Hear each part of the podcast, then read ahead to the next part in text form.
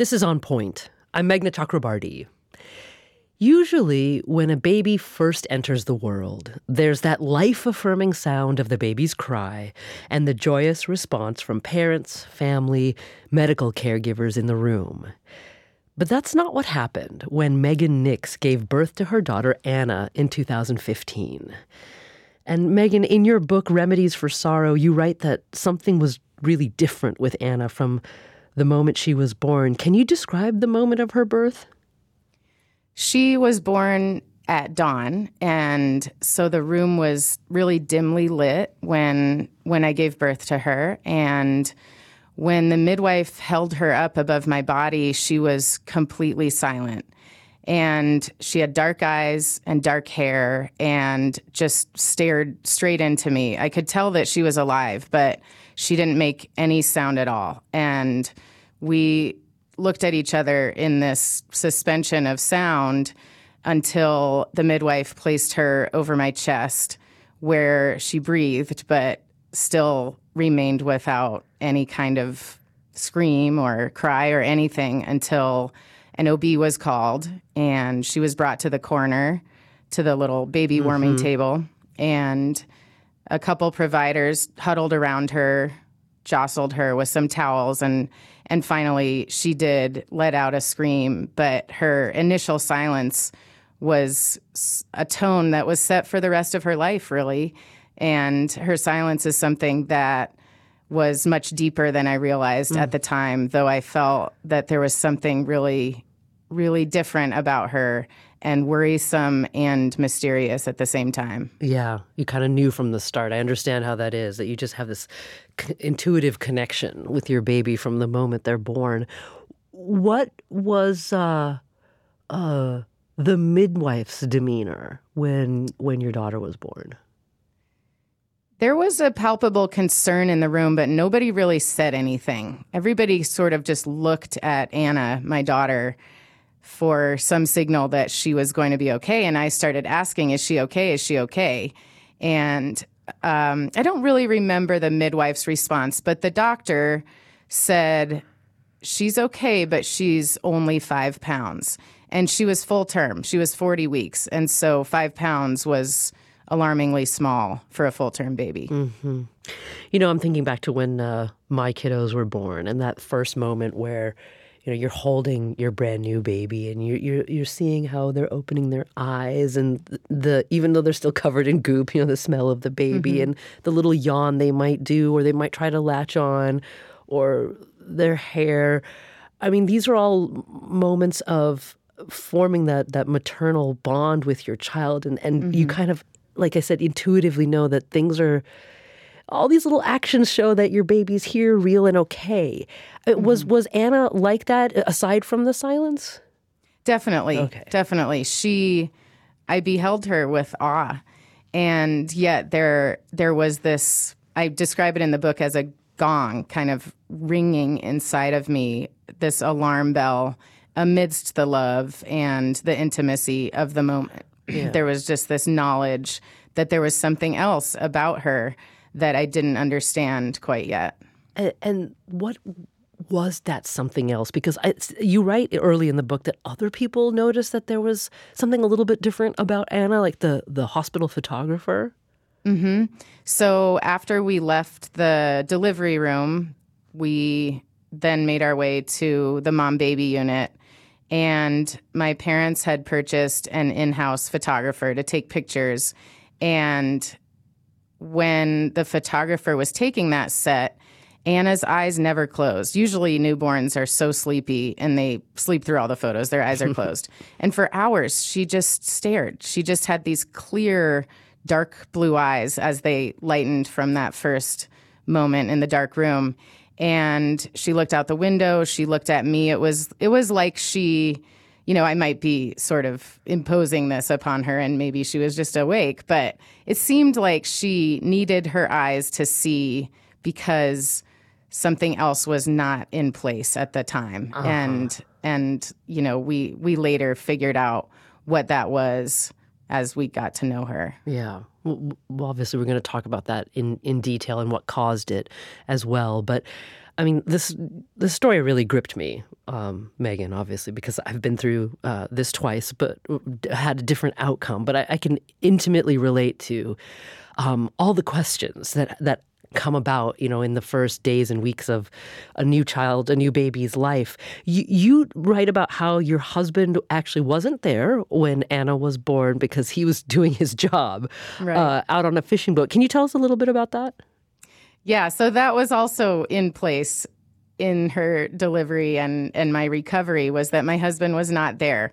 He is a fisherman in Alaska in a small town called Sitka, where we live for about a third of the year. And we had decided when I became pregnant with Anna that I would stay behind in Colorado, where we're from, because I'd had a C section with my first daughter, Zaylee. And I did not want to fly up to a remote island and either have to have an elective C section because I didn't want to recover from surgery with a husband who fishes seven days a week. And I wanted just a chance at uh, non surgical labor and that I would stay back and then he would fly home to Colorado when I gave him the call. But the way it works, there's only, you know, three major flights a day or four maybe that leave Sitka. So we knew that if I called him in the middle of the night, which I did, he would likely miss her birth, which happened at dawn. And then he arrived the next morning. Um, let's see, yeah, her second day of life was when he arrived. And so there was, it was just a charged atmosphere. There was worry, there was his absence. We're very much a team as parents, and I just needed him to get there, and and he did. But when he did arrive, I, I vocalized to him, and I did over the phone that something was different about her. Mm-hmm. And what did he say? He is a pacifist, so he did not want to initially validate that something might be wrong, but he did say, I told him that she was born small and mm. that she didn't make a sound. And he said, Okay, I want to see her. Don't worry yet. We don't know anything yet. And soon we would know everything. Yeah. Yeah. Well, so again, as you write in the book, and as anyone who's um, uh, gone through labor and delivery knows that after like in the in the in the day or two after a, a baby is born it's not like all peace right like you don't just right. hold, get get to hold your baby forever and no one bothers you in the room right. um, there's just a lot of testing that's done uh, on newborns and so can you describe that to me like the tests that um, normal tests that were done on anna and then you write about uh, the doctors that uh, come in and out of uh, the room, and and you write that they seemed weird. So what was going on mm-hmm. there? Yeah. So, probably the first test that they ran on Anna is called the newborn dried blood spot, which is where they prick the baby's heel and then they squeeze out a number of blood drops onto a card. At the time, and even with my firstborn, I didn't know what those diseases were that the blood test would be screening for. And so I just watched in silence without much knowledge. It's not explained to women. You just move forward through these sort of checkpoints after you have a baby. And she was so tiny, the nurse could not get her blood out of her heel. And so it just was more, everything just sort of seemed more acute with her. And she really had to squeeze out this blood while I waited. And then after that, the rotating pediatricians from Children's Hospital came into the room. And there were usually two, there were always two of them for some reason at that hospital. And they would bring her over towards the window and do a physical exam, and they wouldn't say anything. But they didn't say anything to me either. Mm. It didn't have this same tone that it had had with my firstborn. There was definitely uh, perplexity or some kind of you know, puzzlement about them. And then the last thing, and this is part of the newborn screening process in all states, is that a hearing technician rolls a cart into the room where they test the newborn's hearing. And she inserted the wires into Anna's ears, looking for an instinctual response that the ear makes to sound through the clicks of the wires.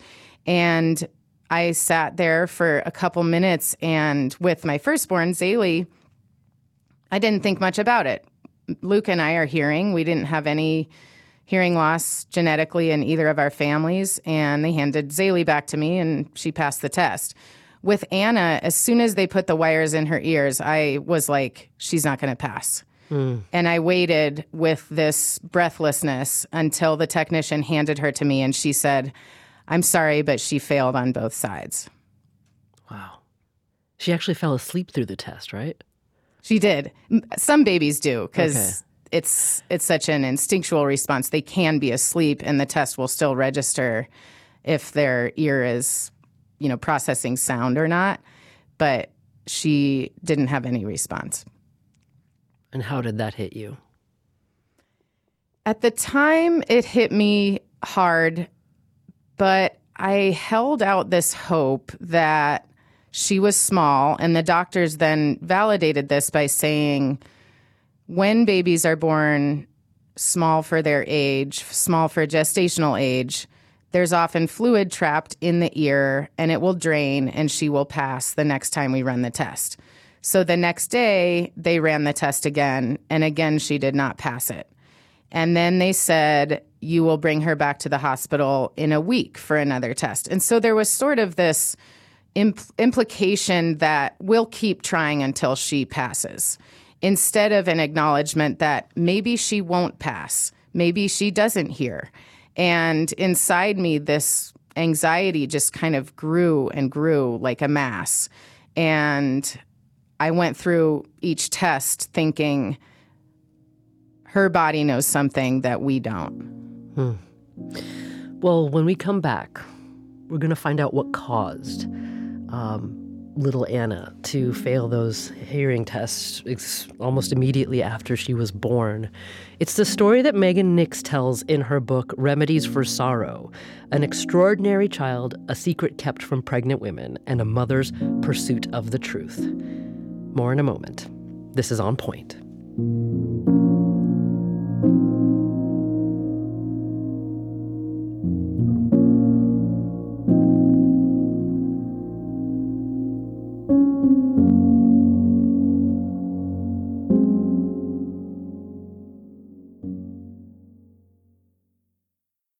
Support for the On Point podcast comes from Indeed. We're driven by the search for better, but when it comes to hiring, the best way to search for a candidate isn't to search at all. Don't search, match with Indeed. Ditch the busy work and use Indeed for scheduling, screening, and messaging so you can connect with candidates faster.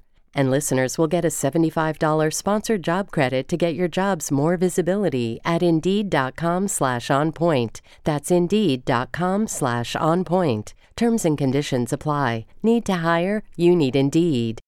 Support for On Point comes from BetterHelp. If you had an extra hour in the day, how would you use it? BetterHelp Online Therapy can help you figure out what's most important to you so you can prioritize it. Learn to make time for what makes you happy. Just fill out a brief questionnaire to get matched with a licensed therapist and switch therapists anytime for no additional charge. Visit betterhelp.com slash onpoint today to get 10% off your first month. This is On Point. I'm Meghna Chakrabarti, and Megan Nix is with us today. She's author of Remedies for Sorrow An Extraordinary Child, A Secret Kept from Pregnant Women, and a Mother's Pursuit of the Truth. So, Megan, tell us uh, about how you discovered what was causing uh, little Anna's inability to hear. So, after we left the hospital, we got home and we needed to bring her back for that for that hearing test a week later, which she didn't pass. And after that was the pediatrician visit, which usually happens at 14 days of age. We bumped it up to 10 days of age because I was flying to Alaska the next day with my daughters and my mom. Luke already returned to Alaska to continue his fishing season. And so at the pediatrician's appointment, our doctor, his name's Brian Kono, he's an excellent pediatrician.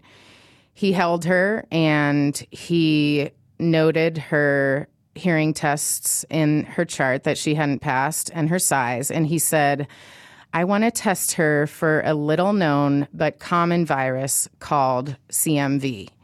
And I said, What does CMV stand for? And he said, cytomegalovirus.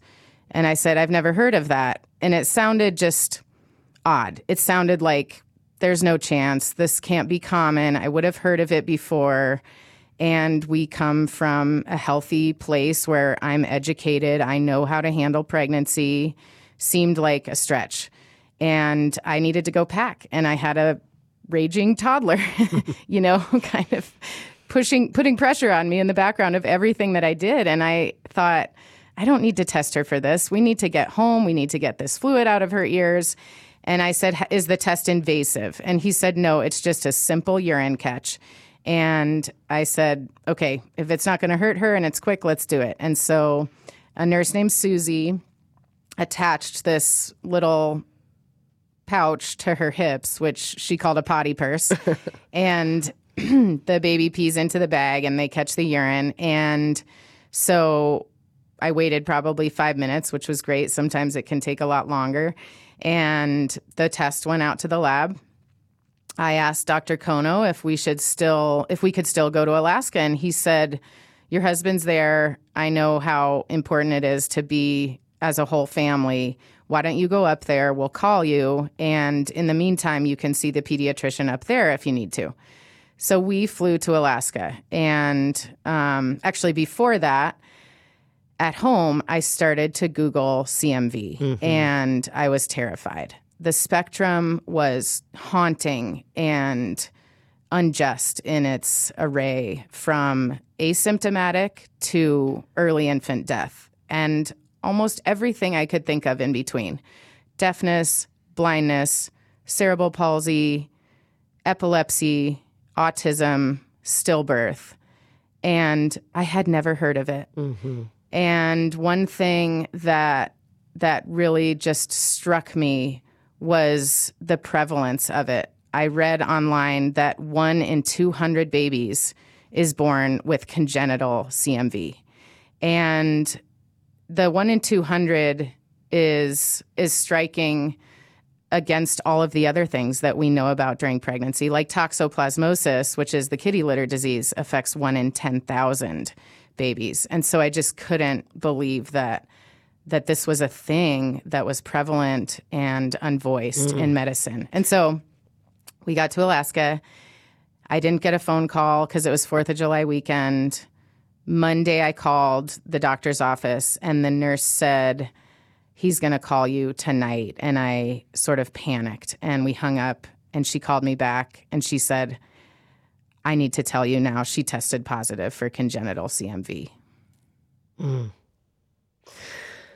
So, the numbers that you just presented, that one in 200, um, the CDC reports that number, right? Making mm-hmm. making CMV the the largest cause of uh, non-genetic right? Uh, birth birth defects. Um, so one in two hundred babies in this country is born with a, a, CMV infection. But the CDC also says, just just to be clear, that of those uh, one in 200 babies, maybe five of them will have some kind of major health impact. So that means that overall, one in 1,000 babies um, born in this country will have a, a health impact from from CMV. Um, it still makes it the biggest cause of uh, non-genetic uh, um, birth defects. We're going to talk a bit more about what it is. It's a virus, uh, mm-hmm. and and the um, the sort of uh, advice and counseling around um, how obstetricians and, and midwives should uh, talk with expecting mothers uh, in prenatal visits. But tell me a little bit more about okay after you discovered this after you were given that positive diagnosis from for CMV for Anna I mean what happened next it must have been like a complete maelstrom upending your life almost it was for a long time. It was this storm of emotions and research and confusion and anger, really.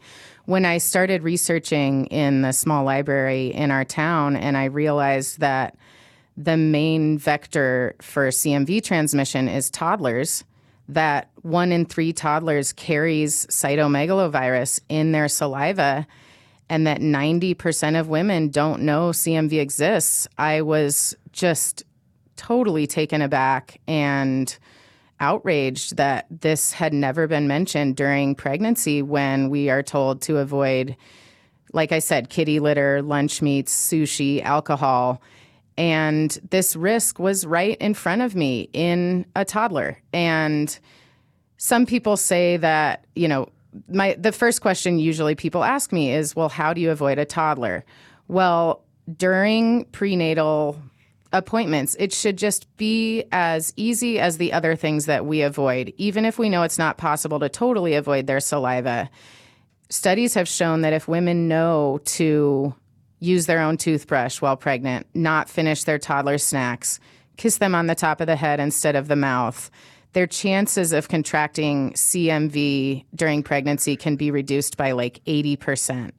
And just the knowledge that that this had not been presented to me, even if I had caught CMV, even if it had happened, I wanted the knowledge. I wanted the honest conversation with an obstetrician during both of my pregnancies, mm. during during all of my subsequent pregnancy pregnancies too, where that conversation was absent. And I I began to find literature that stated that this knowledge would be too impractical and burdensome for women to handle.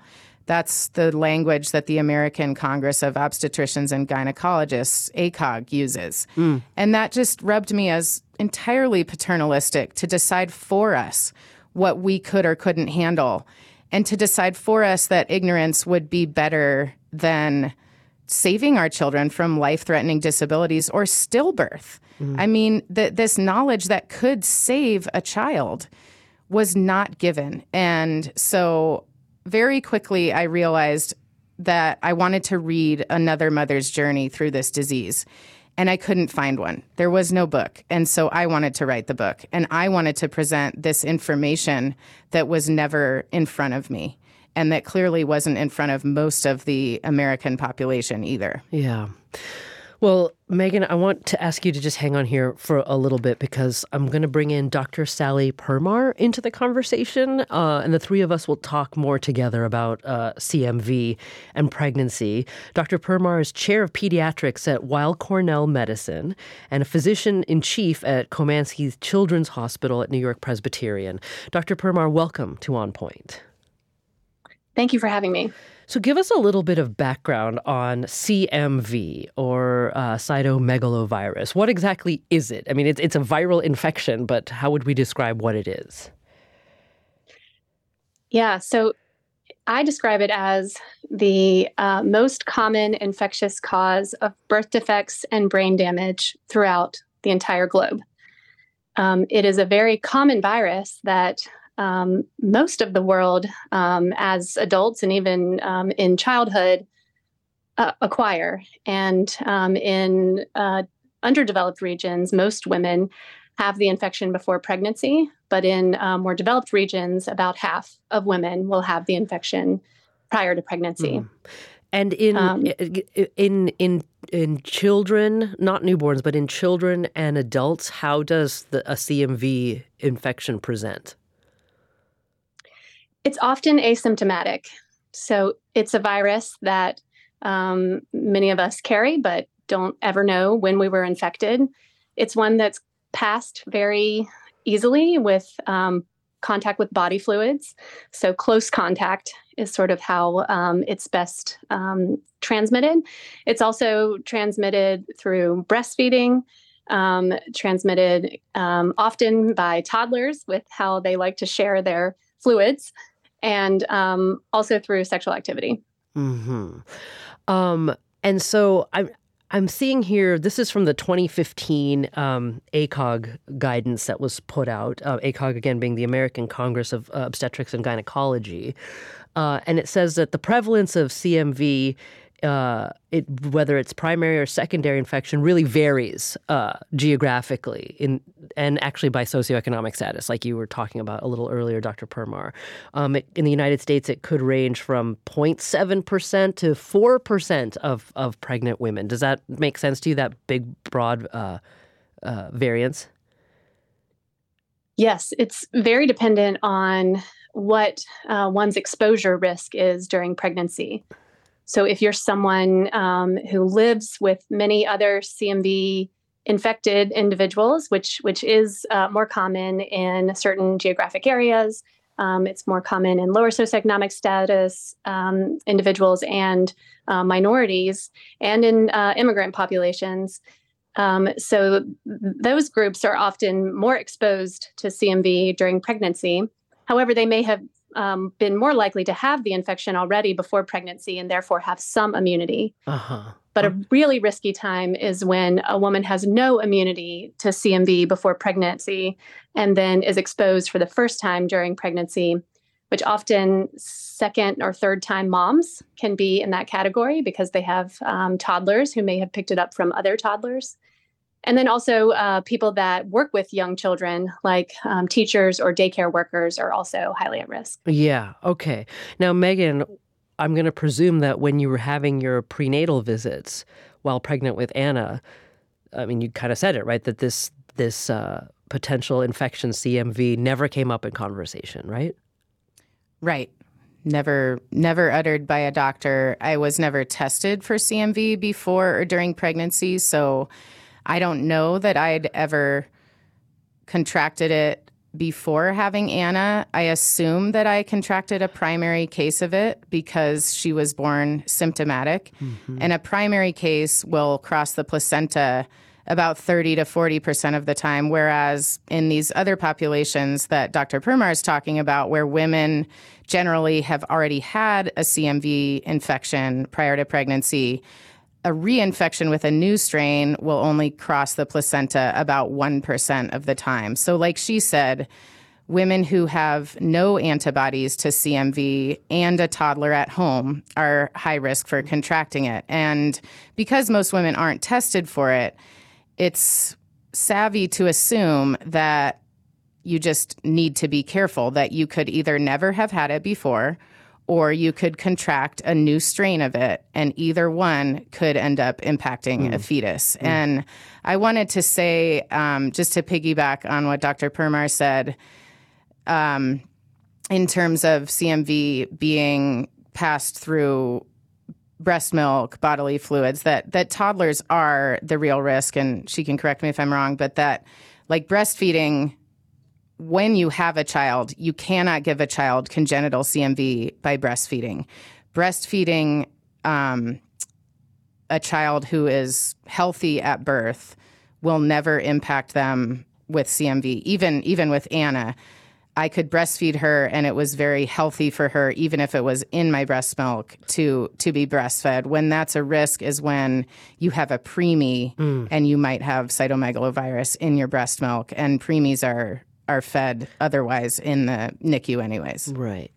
Um, okay, so I want to build our understanding about why ACOG um, does not offer guidance that says talk about this um, with with mothers in uh, prenatal visits. So, Dr. Permar, I'm seeing here again from this 2015 bulletin that cytomegalovirus can be detected with viral culture through PCR testing, right? But that it's uh, still not recommended. Universal screening is not recommended uh, for pregnant women. Why is that? Yeah, so there's a lot of work that still needs to be done for um, good diagnostic tests for CMV. Um, the ones that we have now, especially for pregnancy, are really um, not adequate to give us all the information you might need in order to um, uh, determine for sure if a woman has um, recently had uh, a CMV exposure and that would then put her fetus at risk. Uh, right now, we um, have the ability to use a serology test or an antibody test um, that can tell you if a woman has had the infection before pregnancy or up until uh, the time that you test them. We can test for the type of antibodies that are more chronic infection called IgG, and antibodies that are more indicative of earlier infection, more recent infection, which is IgM. However, neither are, are perfect in telling you exactly when CMV was uh, last, this, the woman was last infected with CMV. And because, um, unlike rubella, where if you test a woman for rubella immunity, you know for sure she, uh, if testing positive, is protected against acquiring that infection and giving it to her fetus, because that is another cause of congenital infections. Um, but with CMV, even if you have immunity before pregnancy, you could still pass on the virus to the baby.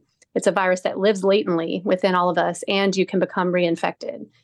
So it makes it challenging, even if you do the proper testing, to provide good information. And I think that's why um, obstetricians have been um, uh, hesitant to to make strong recommendations. Though in other countries, they do use the CMV serology test more often. They do. Okay, so we're going to talk more when we come back uh, about understanding what can be done, what what could be done, um, about at least getting more information, more education out there about CMV and pregnancy. So, Dr. Permar and Megan Nix, hang on here for just a minute. We'll be right back. This is On Point.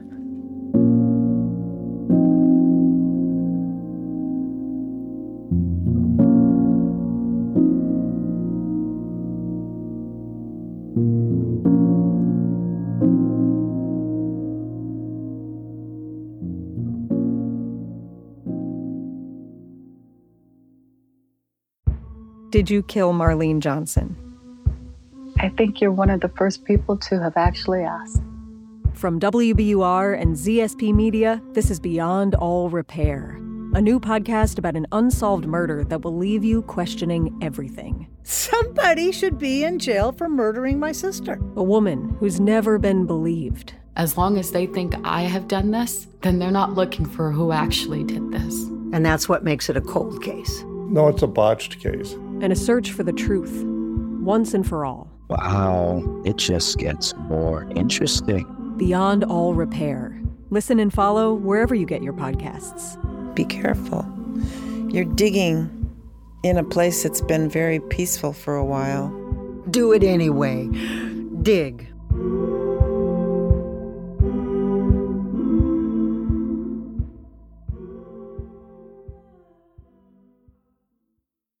The world's clean energy future relies on ancient elements still in the ground. Without mining, there will not be a clean energy transition. But pulling them out of the ground comes at an environmental and human cost. Mining is intrusive, but the results are the building blocks for products that we use every single day. I'm Meghna Chakrabarti. Join me for Elements of Energy Mining for a Green Future. Five consecutive episodes right here, so make sure you're following this podcast.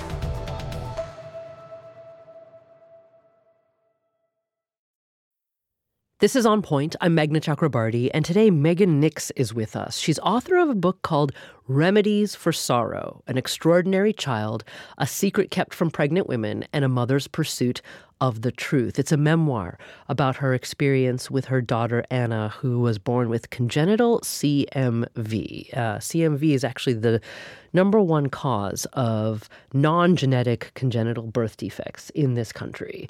And Dr. Sallie Permar is with us as well. She's chair of pediatrics at Weill Cornell Medicine and physician in chief at Komansky Children's Hospital at New York Presbyterian.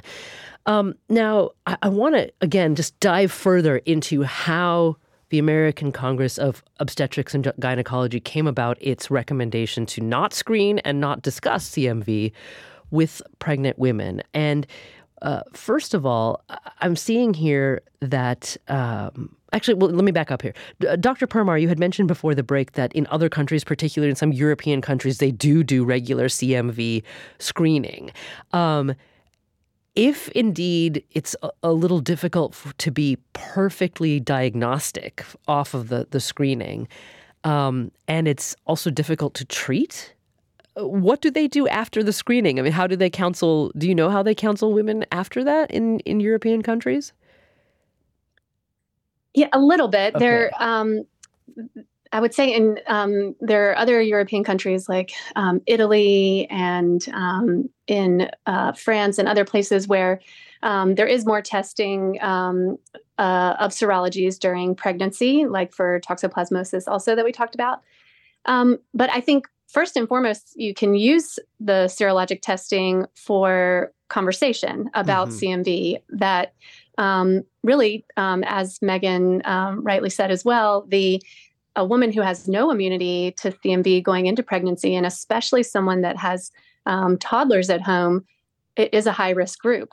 Uh, in fact, I found myself in that um, in that category in my second pregnancy uh, with a child in daycare, and so I used that information to make sure I avoided my um, uh, toddler's fluids uh, throughout my my second pregnancy. Um, so I think it, it can provide counseling um, in addition to just a way to introduce the um, the the risk of CMV for pregnant women. But then also there have been sort of um, more on the forefront of trying um, different options, none of them great right now mm-hmm. for um, treating a woman should it, it look like she's had an acute CMV infection during pregnancy to try to reduce the risk of passing it to the fetus as well as disease in the fetus. So far, um, the hyperimmune globulin, something that was one of the earliest uh, therapeutics we used for COVID, has been used and, and really hasn't um, worked to prevent or to prevent the infection or prevent disease.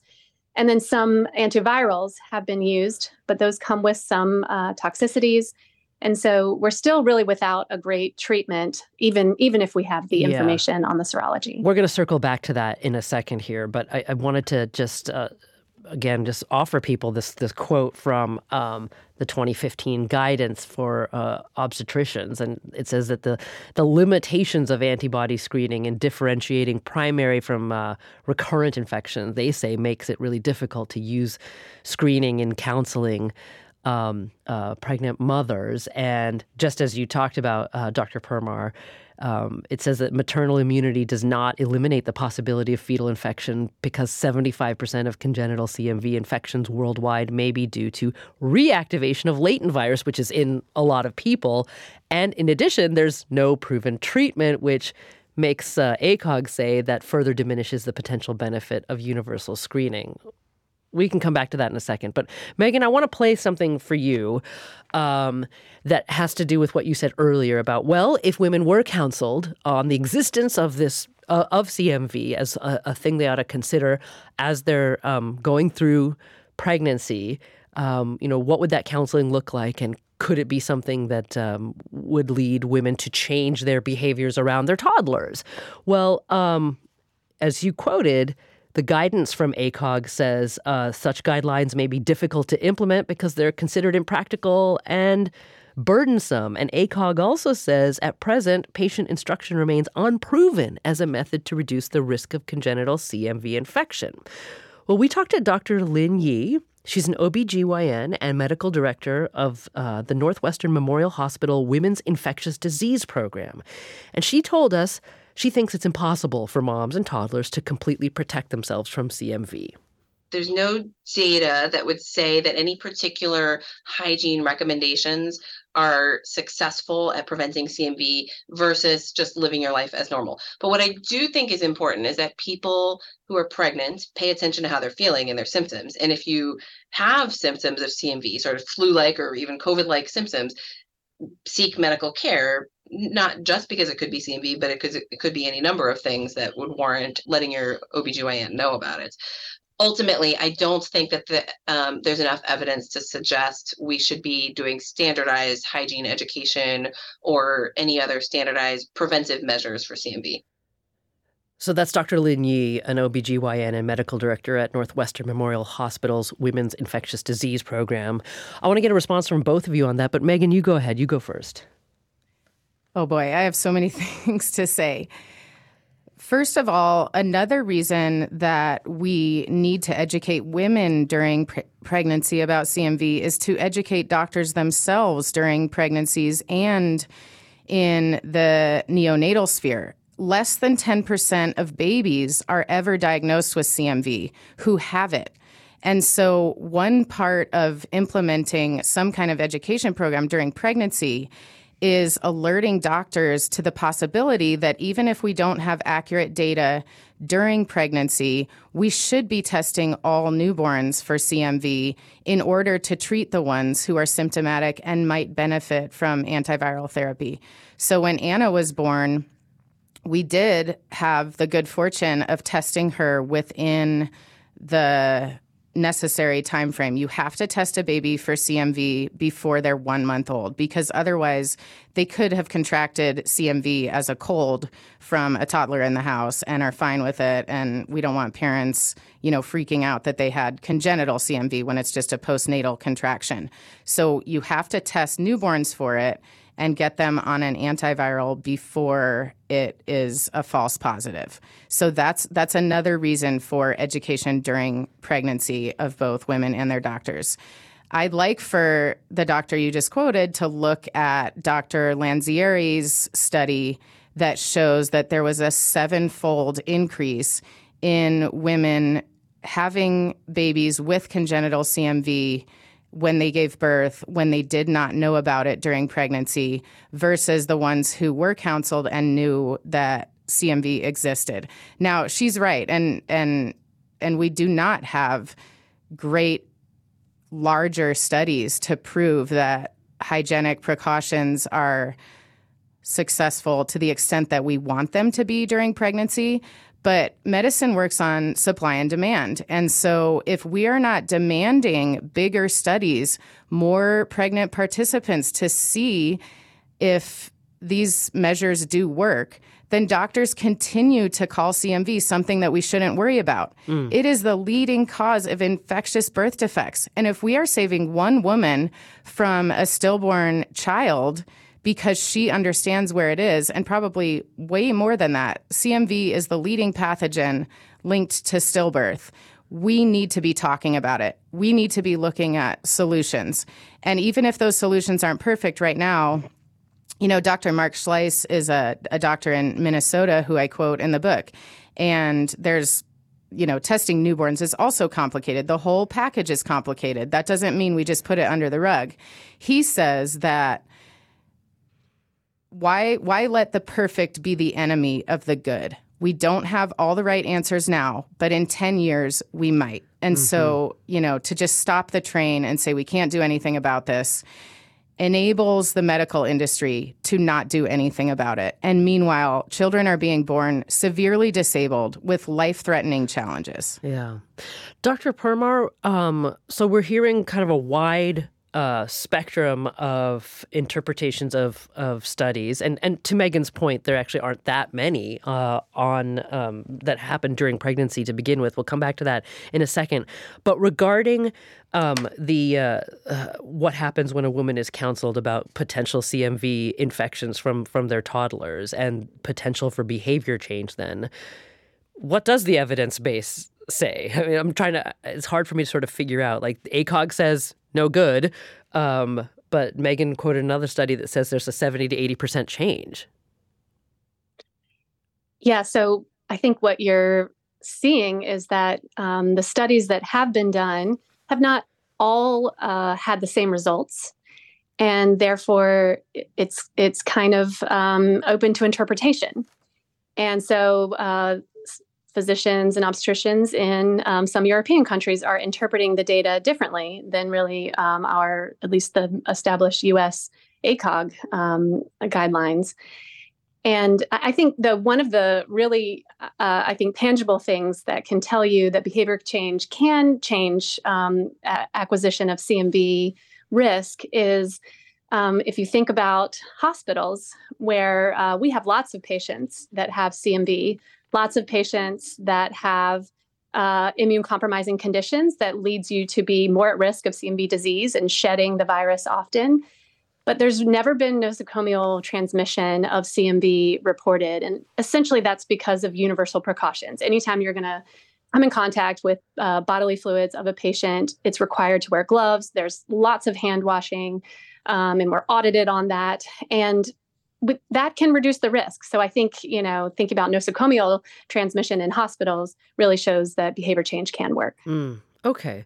Well, um, one thing that there seems to be a lot of agreement on here is that there's not there's an inadequate evidence base, let's say, for um, for uh, regarding uh, infectious diseases in pregnancy to begin with. And so I want to once again just hear quickly from Dr. Lynn Yee. She's at Northwestern Memorial Hospital, uh, and here's what she said. Um, she believes that funding, more funding, needs to be dedicated for pregnancy research in general by excluding pregnant people from research on potential diagnostic or therapeutic strategies, we are affecting the whole family unit and not generating evidence fast enough on how to give the best possible care to the pregnant person. And we've seen this time and time again you know other diseases infectious diseases show the same thing. Hepatitis c for example the, the research in pregnant people is a decade behind the research in non-pregnant people. Cmv the research on creating a vaccine is far behind where technologically we potentially should be. I think that as a scientific community what should change is greater attention and prioritization of pregnancy as an important period for research that's Dr. Lynn Yee at Northwestern Memorial Hospital. Now, a little bit earlier, Megan, you used a really kind of uh, key word about paternalistic in terms of the guidance that uh, ACOG has given out. That's a word that Dr. Gail Demmler-Harrison also uses. She's a pediatric infectious disease doctor at Texas Children's Hospital. And she says that not giving the CMV guidance uh, to women is paternalistic, and in her view, and she wants the American Congress of Obstetricians and Gynecologists to revisit their guidelines. I think it would be totally reasonable to throw into the bag that pregnant people get when they are told they're pregnant something about CMV, a pamphlet, you know, just like you're told about, uh, you know, lunch meats, kitty litter, um, travel to certain places. The other thing that I think, which it, it's not the most popular opinion, is that adding a CMV IgG antibody to the prenatal screening would be simple. It starts the conversation about what is CMV. Oh, well, you've never had it. Well, try and stay that way. Oh, you've had it, um, but you can be reinfected. And here are some ways. Dr. Permar, just really briefly, uh, we could do a whole show on this, but really briefly, who writes the guidance? right? I mean, if we're talking about uh, this word paternalistic keeps coming up, but there's all there's this huge body of data that uh, whoever writes the guidance has to take a look at. I mean, how do how do these conclusions get made, which then are spread to, you know, every obstetrician in the United States? yeah, representatives that join committees from the obstetrics field um, would would uh, review these guidelines, and it, it takes years often to review these guidelines, and and new data is reviewed, which again goes back to that we don't have enough data or studies that that are informing them. Mm-hmm. Okay, well, we're really getting close to the end of the program here. Unfortunately, just got a couple of minutes left. Megan, um, there's nothing stopping women right now who've heard this program, right, to go in the, into their next, you know, prenatal visit uh, and ask about CMV, right? I mean, it, it sounds like this is something that if change is going to happen, it may have to come from from patients themselves. Right. I think that's a good way to establish that we do care. And and other studies aside from testing during pregnancy when women are surveyed in both the US and Italy, 90% of women or more want to know about CMV. And equal numbers will implement these hygienic precautions to provide the healthiest possible environment for their pregnancy. And so I think the more that we have this conversation and the more women are given the latitude to make this decision for themselves. Do I want to worry about this? Do I want to avoid my toddler's saliva? Or do I want to say, you know, this isn't a big concern for me? Then the better our situation is as people who are in a system of informed consent.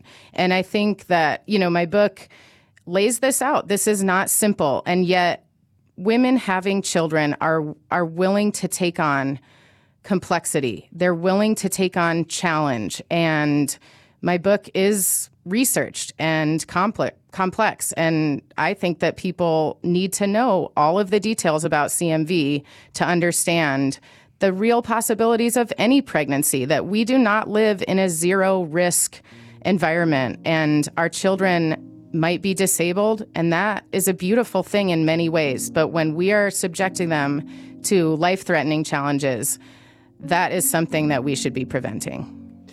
Well, Megan Nix's book is called Remedies for Sorrow An Extraordinary Child, A Secret Kept from Pregnant Women, and a Mother's Pursuit of the Truth.